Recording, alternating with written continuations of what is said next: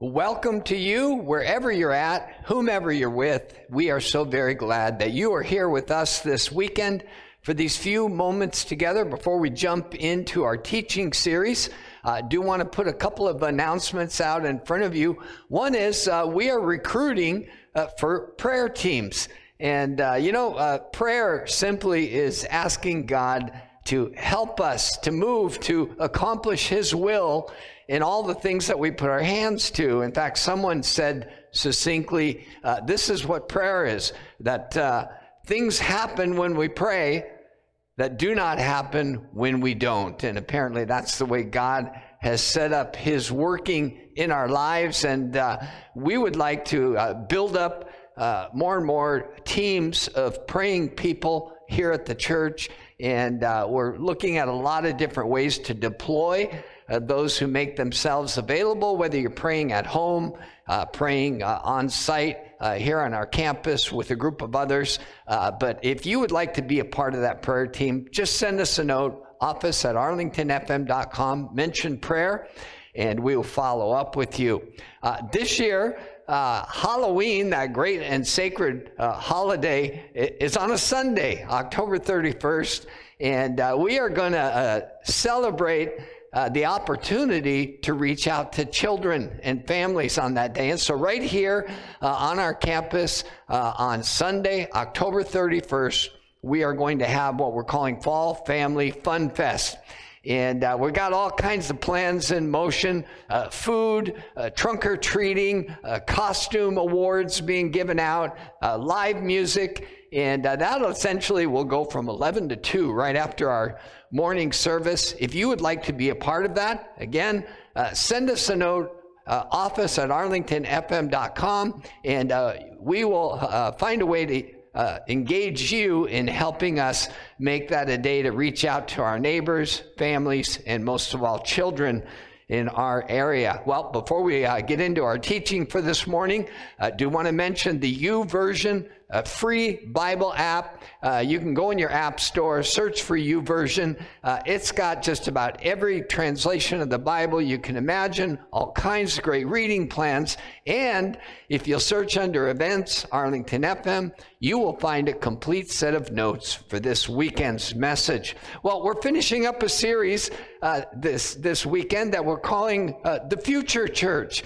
And uh, it's really uh, a, a setting our sights on what the church is becoming. And we are getting used to different. How many of you know that? Uh, over the last couple of years, there's been a significant amount of change happening in all of our lives on all levels, and uh, not the least of which is changes happening in God's church. And a future church really is, you could describe it in this way it's what the church will be when God has made it ready for what is next. A future church is what the church will be when God has prepped it and prepared it for what He is doing in the world. You know, people who uh, care about the global church and uh, look at trends and what is happening, uh, all of them agree that the church has been in a season of pruning.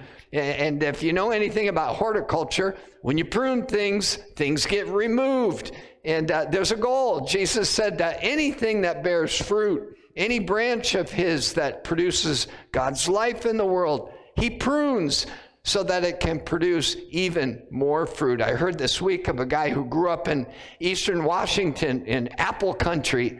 And uh, he said he always marveled that at the end of the growing season, when the pruning would happen, they were literally cutting these trees back to the stump and, uh, maybe you feel that way. And uh, we can ask the question well, when the church gets pruned, and if it's dramatic like that, cutting back to the stump, what does the church look like? What, what is left after the pruning has taken place? Well, I would say what is left is uh, described in so many ways in the New Testament, but uh, here's one.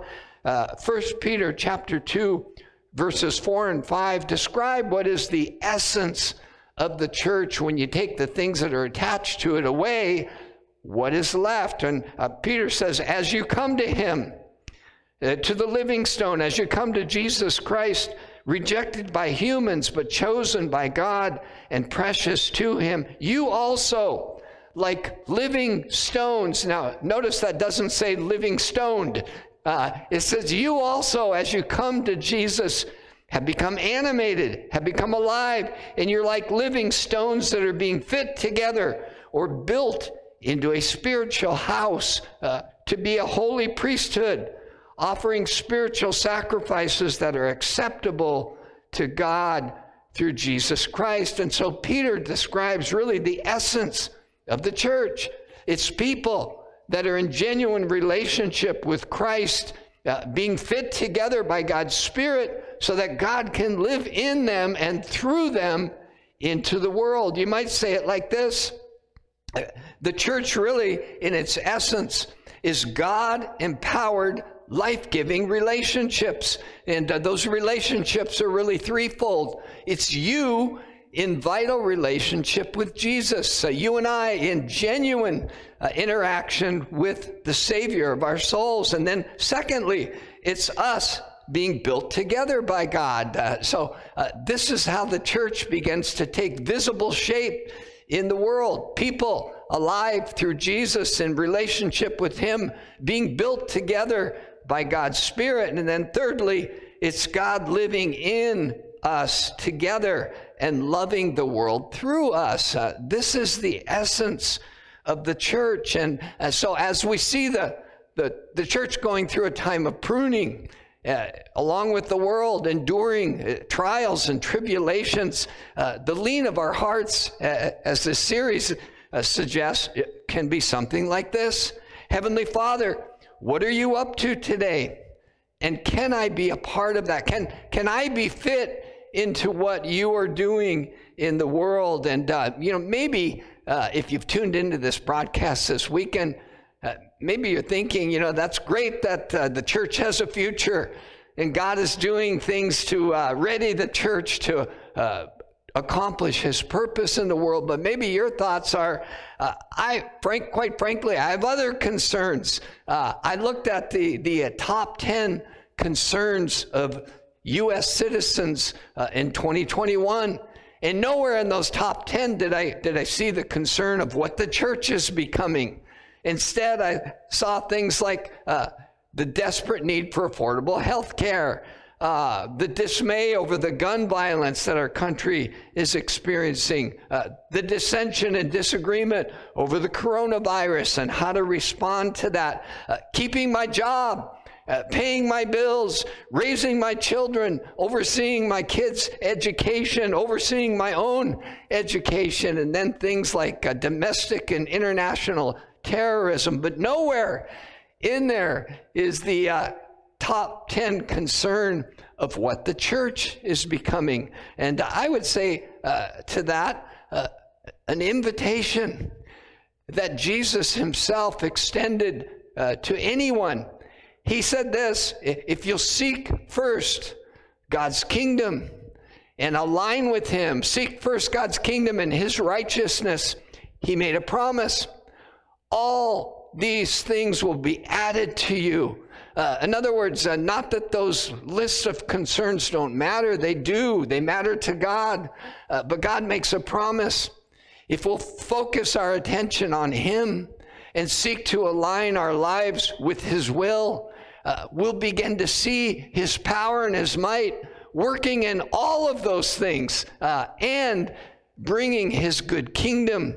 Uh, his liberty, his freedom, his forgiveness, his life, his purpose, uh, into our circumstance and out through our circumstance to the world that he loves. Uh, it really, it's an invitation.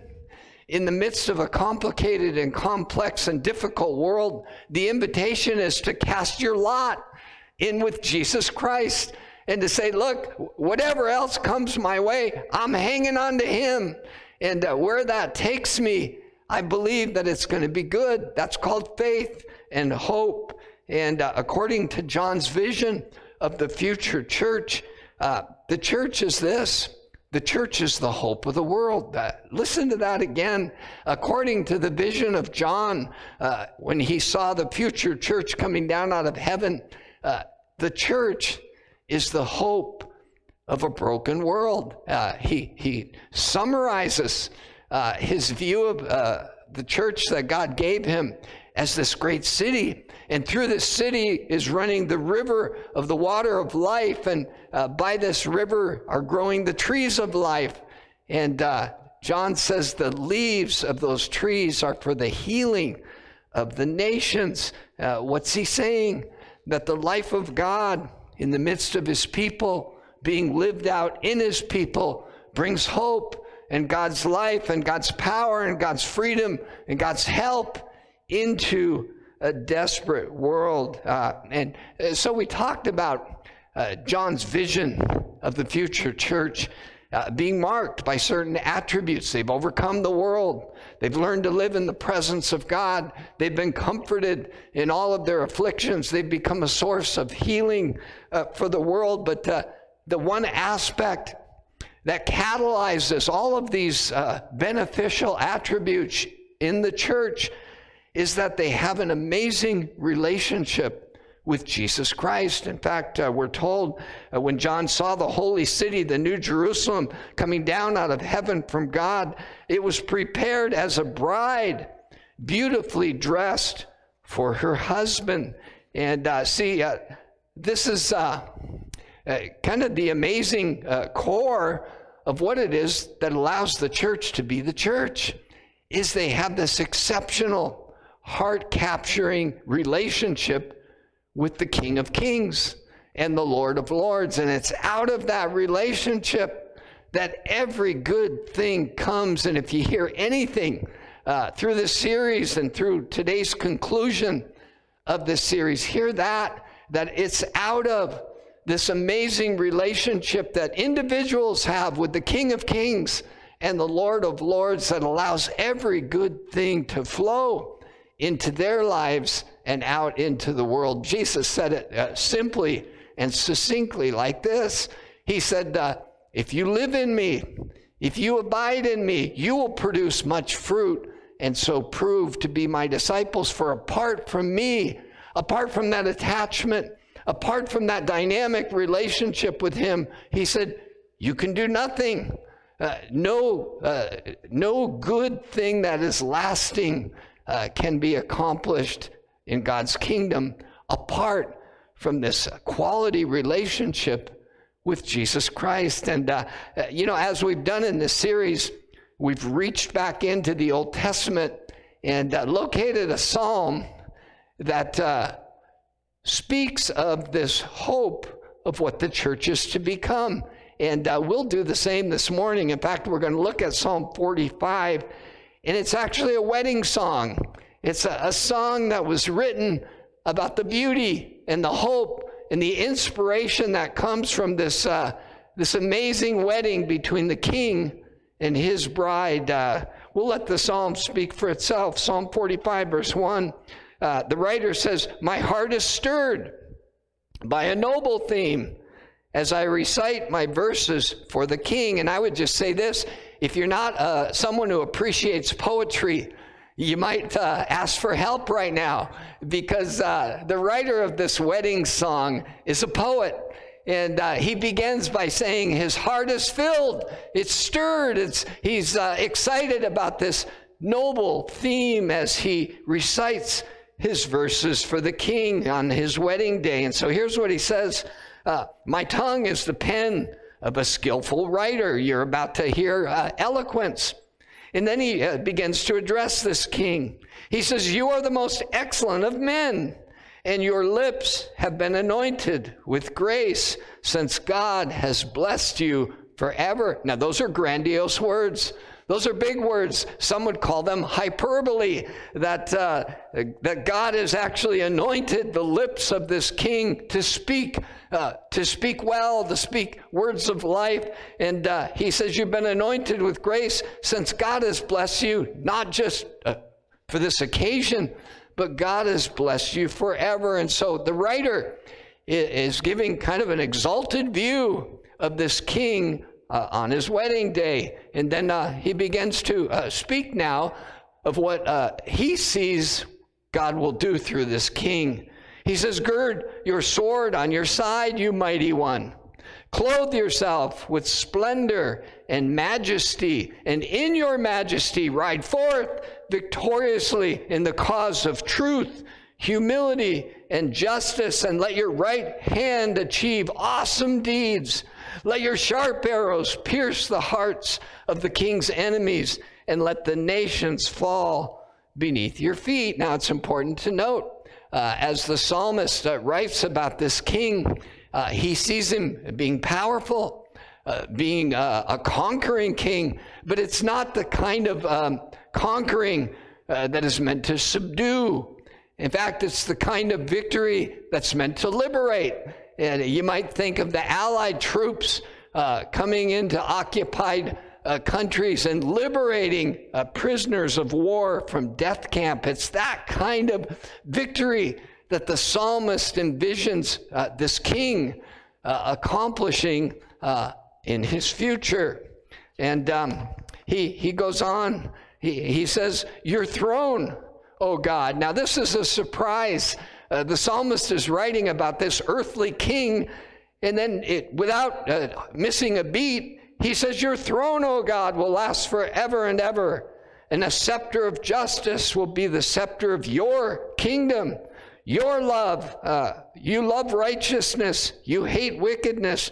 Therefore, God, your God, has set you above your companions by anointing you with the oil of joy. And you talk about uh, uh, notching it up, taking it up another notch. Uh, his view uh, of this king, this very human, this very earthly king, uh, he literally says God's going to extend his kingdom through you forever and ever, and your scepter will be one of righteousness and justice, and He has set you above your companions. Now, if you're a, a, Bible reader, when you heard those words, uh, I hope that you thought, hmm, those words sound familiar.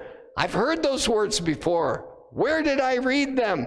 And, uh, well, the answer would be, uh, as the scriptures are laid out, about a thousand years later, after Jesus Christ has been born into the world, God with us, and uh, he carried out his mission and his ministry. Uh, he was led to the cross, he was crucified, he was raised from the dead. He commissioned his followers to take his message of hope and forgiveness to the world.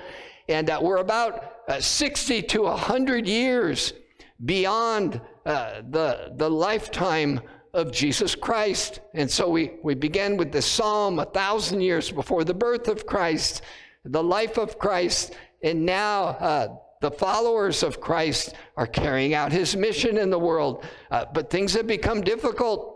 And uh, one of the writers of the New Testament, we think maybe the Apostle Paul, but uh, it's been hard to exactly identify the authorship of the letter to the Hebrews. And uh, right off the bat, uh, in this letter to the Hebrews, uh, the writer is trying to establish what an amazing privilege we have of coming close to God through the finished work of Christ. And uh, times are difficult. Uh, Christians are being persecuted. If the letter indeed was written after 70 AD, Jerusalem had been uh, sacked and destroyed, and uh, people are confused. The church is in chaos.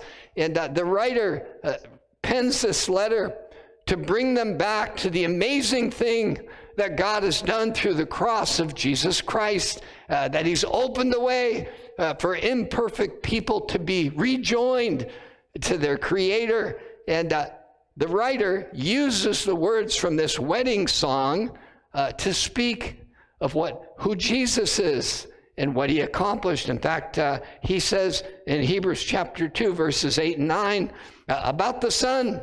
He says, Your throne, O God, or chapter 1 actually, uh, about the Son, he says, Your throne, O God, will last forever and ever.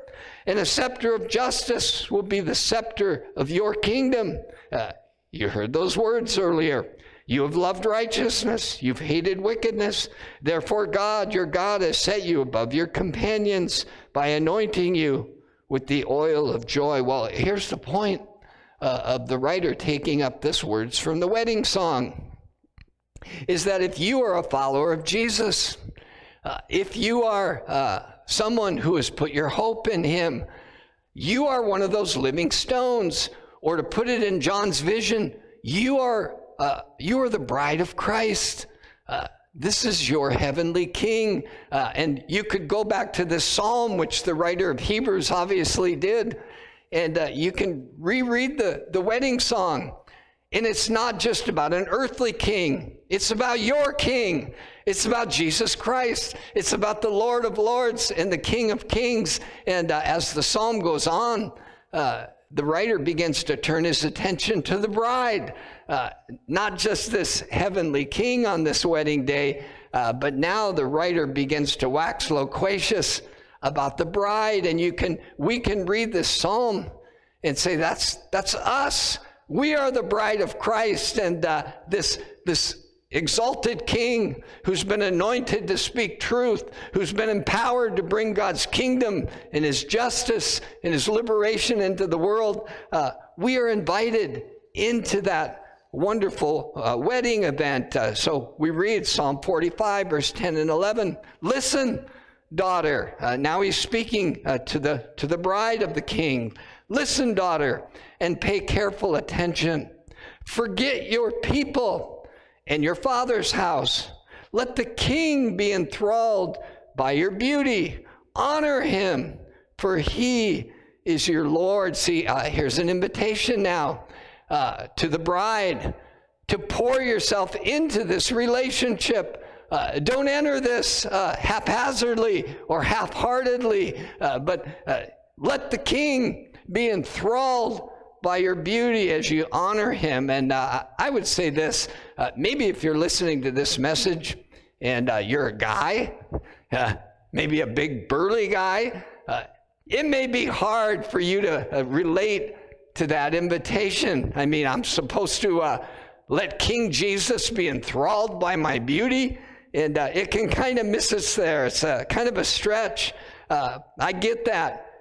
but here's a bit of perspective. Uh, think about the 12 disciples, the, the, the first followers of Jesus Christ. Uh, they were burly guys. Uh, you know, they were not effeminate uh, type of men. In fact, uh, two of them were called the sons of thunder. Uh, they had tempers. They had passions. They had interests. They were fishermen. They were, they were businessmen. They were worldly wise. And, and yet they loved Jesus with a passionate life changing, heart capturing love. Uh, hear that again. Uh, they were burly guys, they were rough cut guys, but they loved Jesus with a genuine and a real and a heart capturing passion. Uh, and so the psalmist invites the bride of Christ to honor him, for he is your Lord. Maybe, maybe it would be good to think about this. Uh, think about Jesus as your coach and you want him to see your dedication. And so you're gonna you're gonna put out, you're gonna lay it on the line so that uh, you can honor him. Uh, maybe think of him as as a boss that you respect highly.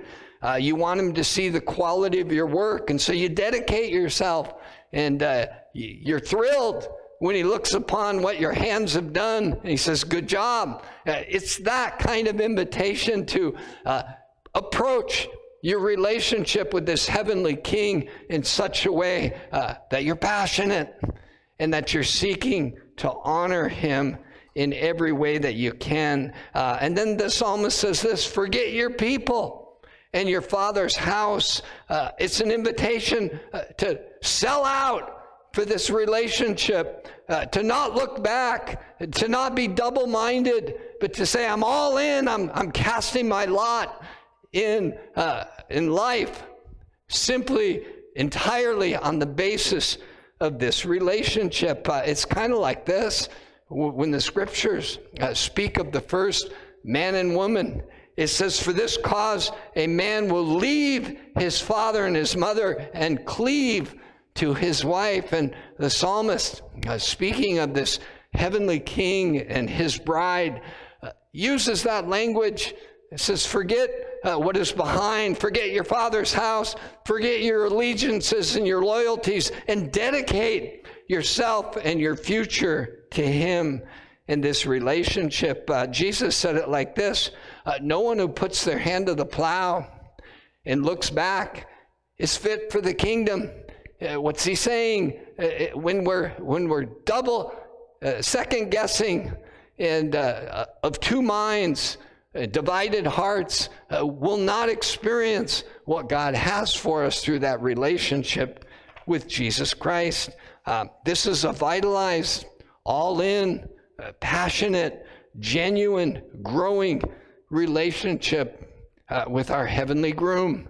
You know, it's, it's the kind of love that, uh, you know, when you first fell in love and you find, found yourself writing uh, your love, the object of your affection, writing her or his name on your hand, scribbling it on your Pee-Chee. It, you know, that may seem a bit over the top, but the prophet Isaiah uh, says that God has our name inscribed on his hand, and uh, he invites us to do the same, to have that kind of uh, genuine affection for Jesus Christ. And if we do, the promise is this uh, it will change our lives, it will change our world.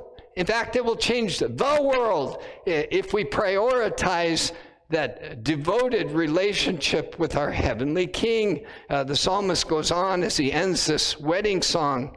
He said, Your sons will take the place of your fathers. The next generation of, of life and leadership will, will come through you. You will make them princes throughout the land. In other words, uh, their influence will grow and, and there will be an impact. And I will perpetuate your memory through all generations. Therefore, the nations will praise you forever and ever. See, the psalmist uh, touches back on that theme that it's out of this quality relationship uh, the heavenly groom, the King of Kings, and his bride, the bride of Christ, people who've joined themselves to him through their faith, is that that's how God's influence comes into their lives and through their lives into the world. And the extent of that literally cannot be measured, it's incalculable. And, so I would say this as we uh, come to the conclusion of this series in this message and how so much of what the future church is contingent upon the quality of that relationship. Uh, as Peter said, as you come to him like living stones, you're being fit together. Uh, I would ask this question How is your marriage? How is your marriage relationship? Uh, is it vitalized? Is it heart capturing? Is it life changing? Has it lost its fizz? Have you lost your interest? Has it become commonplace? Is it just another part of your, your busy life? Uh, well, this is an invitation to reprioritize the quality of your marriage to Jesus Christ. Uh, you know, as I work with couples uh, prepping uh, for their wedding uh, ceremonies, one of the things we do is do a relationship assessment. And the one we use is called the Prepare Enrich Relationship assessment. And uh, here are the, uh, the uh, relationship types that, after giving this assessment to over 500,000 couples, they've identified uh, five very specific relationship types. They are this vitalized. Number two, harmonious. Number three, conventional. Number four, conflicted. And number five, devitalized. And I would just ask you as you, you think about those, uh, which one describes your relationship with Jesus Christ? Uh, is it, has it become conventional?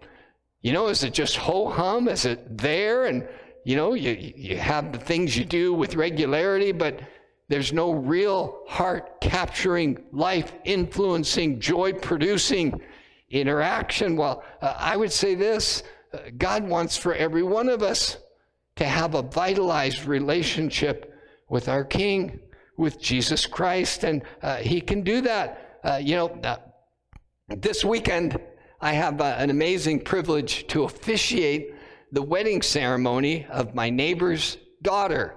And how that came about is when we couldn't meet together as a church because of the pandemic and we were doing uh, all of our services entirely online.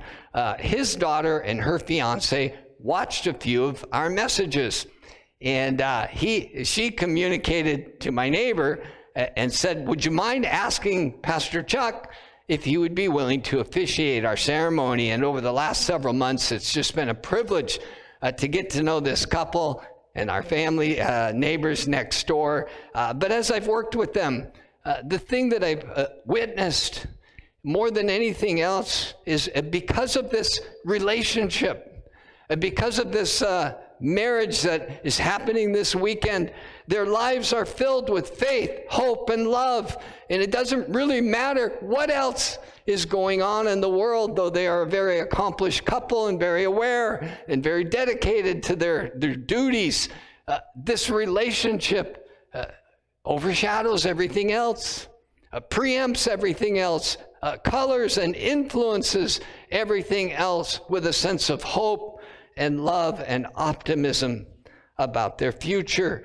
Yeah, you know, I heard a, a quote this week that is really worth repeating.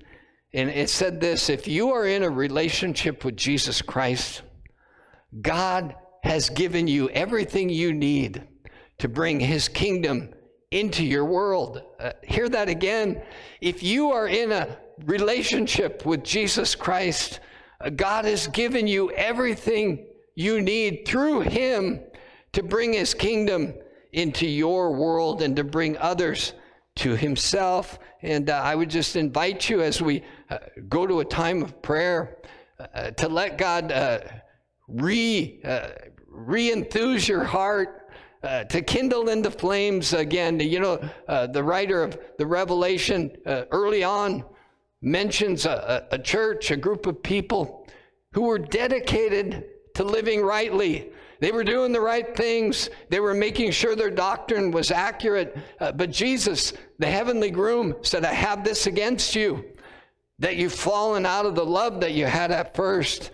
And uh, his, his uh, fix for them was uh, remember the height that you've fallen from and return to your first love. Uh, well, I, I want to, before we pray, uh, just mention uh, an illustration.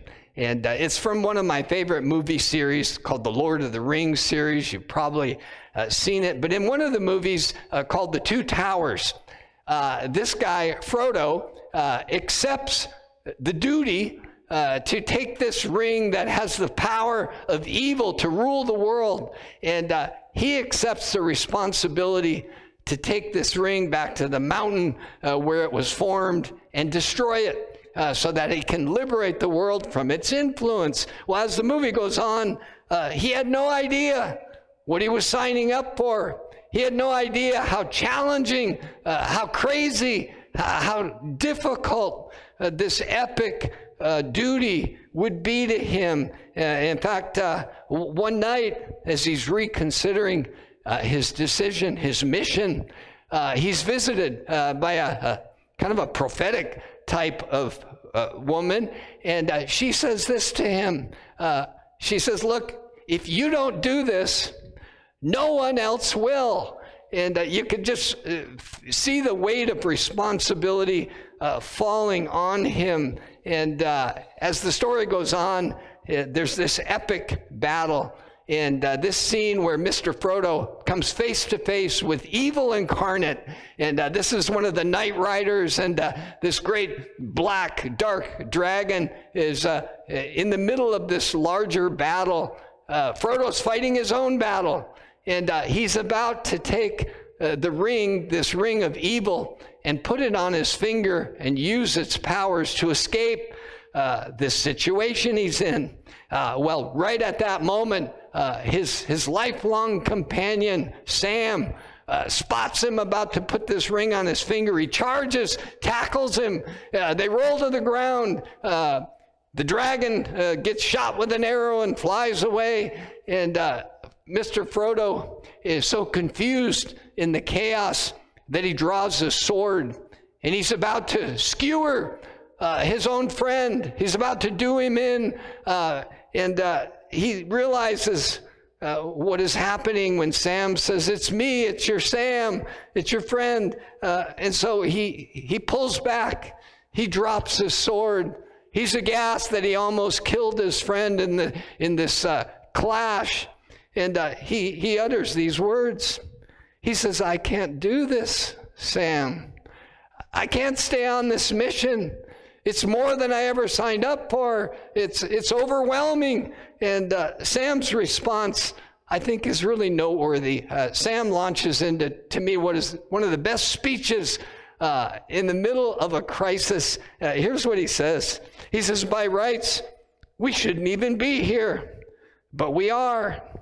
It's like the great stories, Mr. Frodo, the ones that really matter, full of darkness and danger they were.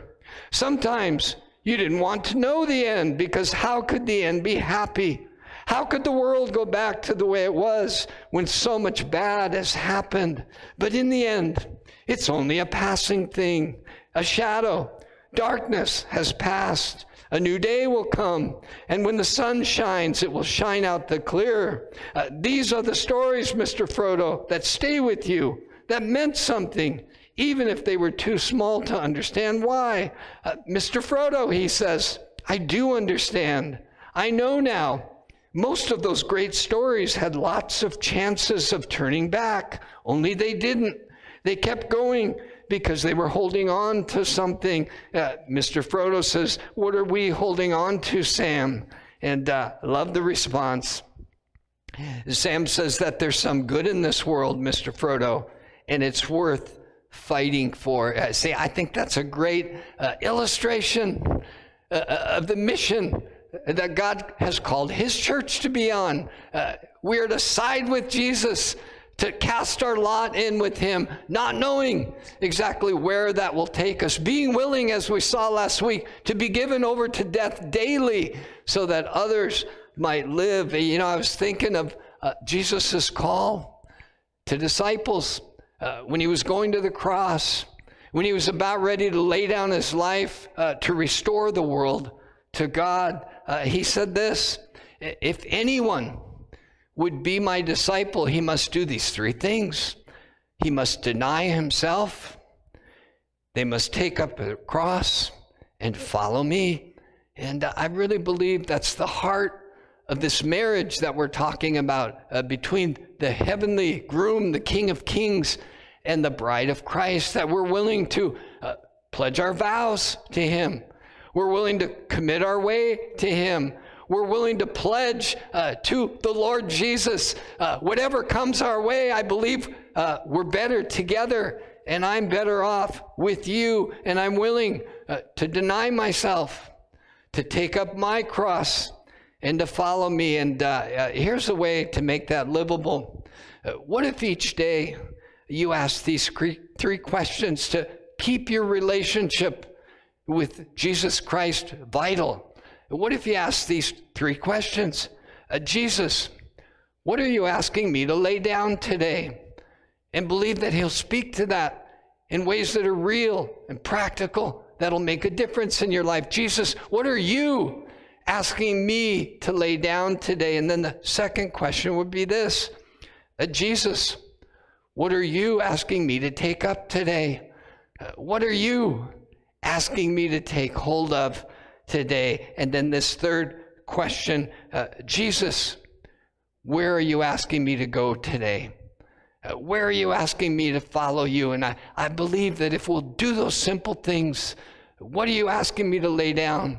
What are you asking me to take up? And where are you asking me to go? That uh, wonderful things will happen in our lives, in our world, and uh, in His church uh, through us to a world that desperately needs his kingdom. Would you pray with me? Uh, Father, we thank you uh, for this invitation uh, to lean into you, uh, to open up to you. And thank you, God. Someone once said that uh, to, to know God as he is makes all of life an adventure in his love to know and experience and search out the height and depth and width and breadth of the love of Christ. And uh, we just thank you, Jesus, that you love enough, love us enough uh, to invite us into this exceptional relationship with you that is the source of every good thing in the world. And Lord, as we come to you, we become those living stones whose lives are being mended, are being healed, are being freed. And uh, Lord, you do find a way uh, to bring the goodness of God into all of our challenges, all of our needs, all of our desires as, as we put your kingdom first. And so, Lord, uh, may uh, you etch those words on our hearts and in our minds. Uh, whoever would be my disciple uh, must deny himself, take up his cross, and go where I'm leading. And maybe for you uh, today, you're thinking, you know, I need Jesus in my life. I need the forgiveness that I've heard about. I need that relationship with God that He's offering. Let me just lead you in a simple yet profound prayer. It, it's the beginning for every one of us. It's our point at which we forget where we've been. We leave behind what was and we cast our lot in this relationship with Jesus. And so you would say, uh, Jesus, I believe you are who you said you are. Uh, I believe that you love me. I believe that you gave your life for me. And I believe that you're calling me now to give my life to you. And as best I can, Lord Jesus, I open up to that.